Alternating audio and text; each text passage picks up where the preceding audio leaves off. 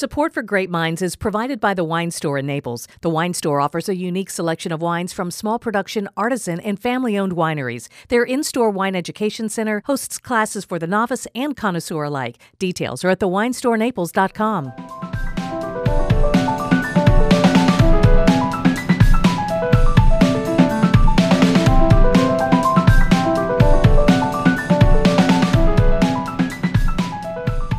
Welcome to Grape Minds, a wine centric podcast where two wine loving friends take a look beyond what is in the glass. We dig a little deeper into the stories, the culture, and the history behind the wine. We even drink a little bit of wine while we're doing it. I'm Gina Birch. And I'm Julie Glenn. Today we're continuing our series on grapes and the zodiac, where we take the characteristics of a person in a particular zodiac sign and we pair them up with a grape that has similar characteristics. This, by the way, is not an indication that you should or do like the grape that we pair you with. However, I suspect that in this Uh-huh. case, we might be right on with you. I think so. Today we are in the sign of Aquarius, and I have to say, I really am a fan of the grape. In my sign, yes, I'm an Aquarius. My birthday is the 21st, which some would call the cusp of Capricorn. But I know on one of our po- our, our posts on Facebook, when somebody suggested they were a post uh, or they were the cusp, you debated whether the cusp is really a real thing.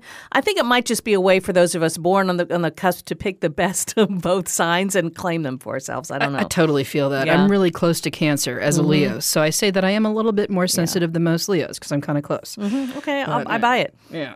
So the grape that we have paired for your sign, Gina, is Grenache. I love it. The Aquarians are the dreamers of the zodiac. They've got the big ideas and they attract people with their infectious charisma. They are the ones who bring that party, which is why Grenache really suits this sign. It's similarly sweet and irresistible. Grenache is easy to approach with light body, fruit forwardness. It can be produced big and bold, a little bit spicy. It can be high alcohol. It can have plenty of fruit. You can take it many directions, but mm-hmm. harsh it really isn't. No, it's not. I'm a particular fan of Grenache from southern France. Uh, it plays a significant role in Rhone blends a lot of times, and it's uh, valued for its roundness. It can attain a concentrated, powerful presence, and that's why it's used in blends a lot. It's, it's great on its own as well. But you give me a Grenache Syrah blend from the Rhone or even Languedoc, and I am a very happy girl. Uh, it's found in the highly acclaimed Chateau Chateauneuf-du-Pape, and it's produced into some of the best rosés around the world. Again, a rosé of Grenache makes this Aquarian a very happy girl. And a happy Gina is something that makes everybody Eh, else happy. yes, indeed.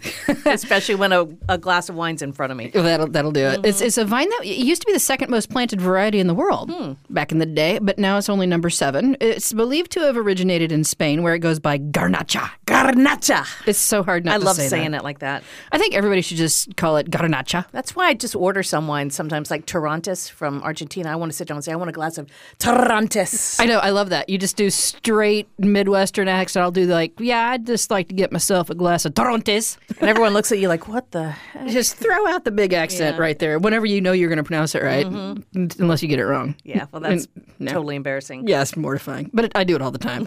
so this grape kind of probably owes its dispersal throughout the Mediterranean region to the far-reaching and powerful Aragon kingdom, which originated from Spain.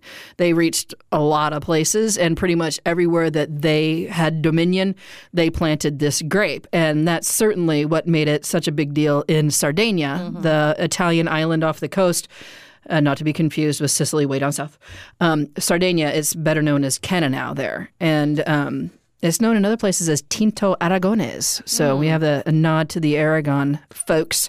It strikes a really good balance of fruitiness and only slight acidity. It's not overly tannic, but it can get spicy in cooler climates. Um, it's productive, drought tolerant. It was once the most planted variety in Australia, also, where it's now number three after Shiraz and Cabernet. Down under, that wine gets a little spicy. Uh, looks like should be having on a little sequin party dress, as I think I've seen Gina in a few times. yes, and you know, I expect any grapes grown in Australia to have a to have a party air, and you know, it's just adventurous. You think of the people you know from that area. I know, Australians are it's just cool. Yeah, and bringing it home in California. Grenache can range from uh, a Zinfandel like fruit and an alcohol bomb, depending on how it's produced, to very lean and concentrated with bright berry flavors. Uh, California winemakers use it a lot for blending as well. There's also a Grenache Blanc and a Grenache Gris. And It's, these it's so weird. You got, Yeah. got Pinot that has like the different Yes, Pinot Blanc, Pinot Noir, Pinot Meunier. Yeah, and Pinot Gris. And then Yeah. the Grenache has the Blanc and the Grenache Gris. Have you ever tried a Grenache Gris? I had oh my gosh, I had a beautiful one from Tablas Creek. Uh, and that's in Paso Robles. Dow makes a, a Blanc Priest Ranch, always makes a good one. But I just love Tablas Creek when you're talking about Rhone varietals and, Mm-hmm. and grapes that are grown in the Rhone Valley, a lot are in France. They just are phenomenal. Everything they do, they're not cheap, but they are really worth the value. If you can find one, join their wine club. Here, I'm not, I'm not a, a poster child for it, but I just really am a fan of their wines. Priest Ranch really rocks it out too. Yeah. Though their Grenache Blanc is pretty darn good. And then on the red front, staying down there in that Central Coast of California, they they know what they're doing with the the Grenache Blanc or red. They really do. I mean, you've got a, a, a lot of good producers there, and um, I'm not sure if it's because of the climate or because you've got a lot of French ex, expats there. Or they're just having a, a good job with it or, or having a, a lot of uh, success with it. But Cass makes a good one there. Um. They do a lot of blending with Grenache. They used to make 100%. I'm not sure that they do anymore. Um, Austin Hope. Austin Hope makes a really good one. You're right. Thank you for. I know we were talking about this before. I just can't remember all of them. Um, there's another one in California, Melee from Beckstoffer, but that's a rosé of Grenache. And Outcast as well makes another great rosé of Grenache. And these are they they just are really bright, beautiful rosés. They have a, a little bit of body and depth to them. Outcast is from San Joaquin, which is kind of a, an interesting place. You don't hear well, you do, but not a lot of. You don't see San Joaquin on the label of a lot Not of a lot. wines, right? It's around Livermore. It's a little inland, and um, Meeker does a great Grenache in Sonoma. Uh, That's a good one. I really do of, like that one. Made of Gren- uh, yeah, rosé of Grenache. no, they have a total straight up red They Grenache do. too. That's right. I forgot. Man, it's good. I do love that one. And then when you talk about the big dog, you got Sine Qua Non. That's that's the big big honker out of Mm-hmm, California. Uh, that's about a few hundred dollars right there. That'll set you back. And when if you're talking about expensive wines, let's go back to Australia or uh, expensive Grenache. Uh, Powell and Son. Yeah. We went to a tasting and we tasted through a lot of a lot of their wines, and I'm telling you that Grenache was beautiful. It was expensive, um, but and I, I bought a bottle and tucked it away. I was, I was going to bring it in today. Darn it! No, you really? I was, I was thinking about it, and I, and I had to like double. I wanted to get back into the, my little my stash and say, what else do I have? What from other regions? But I'm kind of glad I'm I'm letting Powell sit a little longer. Yeah, it's probably deserving. That was an investment. Those are one of those investment Mm-hmm. Yeah. bottles. But Powell and Sons, that Grenache, yeah, man, I remember that being one of those where we just both stopped and went, Right. "Whoa!" And let's go to Spain. Let's talk a little bit about Spain. You can go know? right to the opposite end of the spectrum on Yeah. the pricing category here. Juan Gil, they make a garnacha that is um, under ten dollars, and it's surprisingly good. And it's Mm. a really cool bottle. It's it's a great label, Yeah, it's a really beautiful label, and it's kind of like a artistic, profile of a woman. It has a little color and stuff, so it's a beautiful, cute bottle. kind of gray and black. I know if if you've seen. Mm-hmm. If, if you see it, you'll remember it because it's very striking. Yeah, and Juan Gil has uh, quite the line. So uh, pretty much anything from Juan Gil is going to be dependably good. Um, and of course, in Spain, you got Priorat. That's the pinnacle of the garnacha. That's Let's say it again. I know. One more time. Any excuse, garnacha. There you go. Well, and you're talking about you know when you look at geography and we're Spain and the Pyrenees, you, right on the other side we've got uh, we've got France and the southern part of France, and there's a, a wine from there called Tattoo, Kimberly Jones. It's a Kimberly Jones wine. It's got a donkey on the label, and it pays homage to how they have to harvest the grapes because it is so steep. And these are old vine Grenache, and when you get this wine, it is big and juicy, and you just taste the age in it, and you it's just concentrated, and it's a cool story because. Um, those wines just are, those vines just aren't producing anymore, and these farmers are not getting the yields, and they're not making the money. The French government said, "Hey, we'll buy them back from you, so you can plant, or give you a stipend, so you can plant apricots." And this girl, Kimberly Jones, she's out of California, and a couple of people they're like, "You can't do that. This is like this is sacrilege." And they got together money, and they all went and bought these vineyards, and they're making wine. I mean, she scraped up money and went over to France and is um, making old vine Grenache. I, just wonder how they got it to awesome produce story. again. Uh, well, they were still producing; they just weren't in volume. Oh, They so weren't. They weren't making the money, and it just wasn't. Um, it wasn't as profitable for for farmers, and, and that's what they do. And they grow grapes. They, they want to get some money, and the people who really Yeah, it's not a not-for-profit industry. Right. So the people who who really make wine do it a lot out of passion, not for um, money, because th- there's not a lot of money in a lot of them. yeah, yeah, I can see that. So I mean, the people that originally that had it, they were used to just making a whole lot of wine, and they just weren't getting the same yield. And she's out there going, okay, well, we can have low These yield are like heritage quality. sites. Yeah. Mhm. Yeah, exactly. So let's talk about the um, Aquarians. Okay.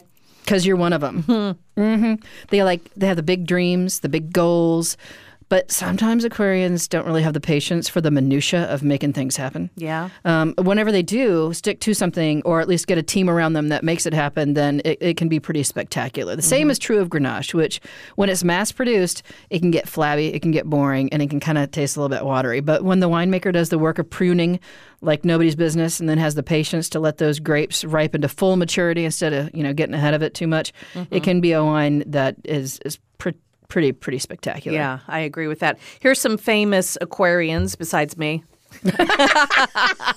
I'm famous to my mother and in my own mind, and my brother and my nephews. But um, Abraham Lincoln, Thomas Edison, Ronald Reagan, Mozart, um, Jennifer Aniston, Ellen, Oprah, Michael Jordan, Cristiano Ronaldo. Who's that? Oh, he's a famous soccer player. He is like God over in Europe. You're so funny. You keep throwing in these soccer players. I'm like, who's that? Oh, yeah. Look him up. well, what kills me is that Aquarians are just really not people who are going to give into control. If you try to tell uh, an Aquarian what they have to do and try to reel them in too much and you want to try to dominate them, they will resist with every ounce of their might. You also have Ferdinand Magellan, Frederick Douglass, Galileo Galilei, Darwin, James Dean, Rasputin, all famous Aquarians Yeah. who are famously not going to be held I- down or told what to do. I see what you're saying without with that uh, characteristic. So, um, relationship tips with Gina don't try to be controlling or domineering. Yeah, because that's going to be over really fast. and it has in many occasions. Well, anyway, um, this has been a fun, great minds. This love, I love talking about Aquarians. You know, I'm married to an Aquarian. that's right, you are. And I love I love your husband. He's awesome. and I also have a ton of friends that are Aquarians. So, yep, it's a good sign. It's a heck of a grape. I do love some Grenache. And if, if you haven't become familiar with Grenache, it's definitely a grape to try. Um, you can get into them really inexpensively with some Spanish Grenache, and then you can go a little bit further up the, the wine food chain, if you will, and get into like some $20 Central Coast. And then, and also definitely try the Grenache Blanc. It is probably one of my favorite It's grapes. a really cool, yeah, it's a really cool grape. And Grenache Syrah blends, to me, that's like the cat's meow. Mm-hmm. I could drink those all day. I love, I love what they do for each other and how they complement each other. the bee's knees, mm-hmm. the better cheddar. Species. Mm-hmm. Grape Minds is produced at WGCU Studios on FGCU campus in Fort Myers, Florida. Our producers for online media are Anna Bejarano and Tara Callaghan. Technical production is by Mike Canary. Grape Minds theme music for Zante is by Colin Mannon. To get in touch, check grapeminds.org. Thanks for listening. And we're going to play out some music that I had to dig up in Oh, honor gosh. of Ola Rasputin, who is an Aquarian. So be sure to listen to this tune from the 70s by Boney M.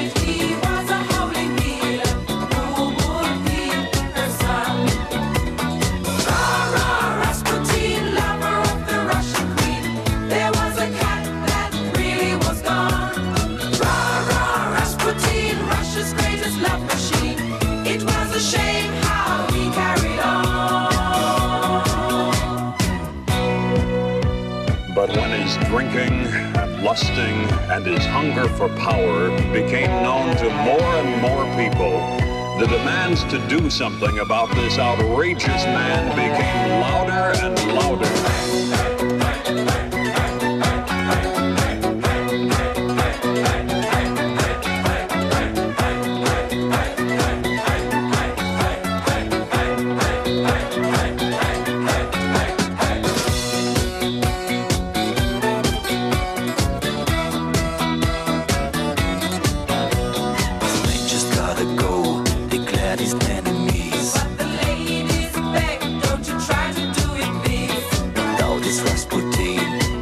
of hidden charms. So he was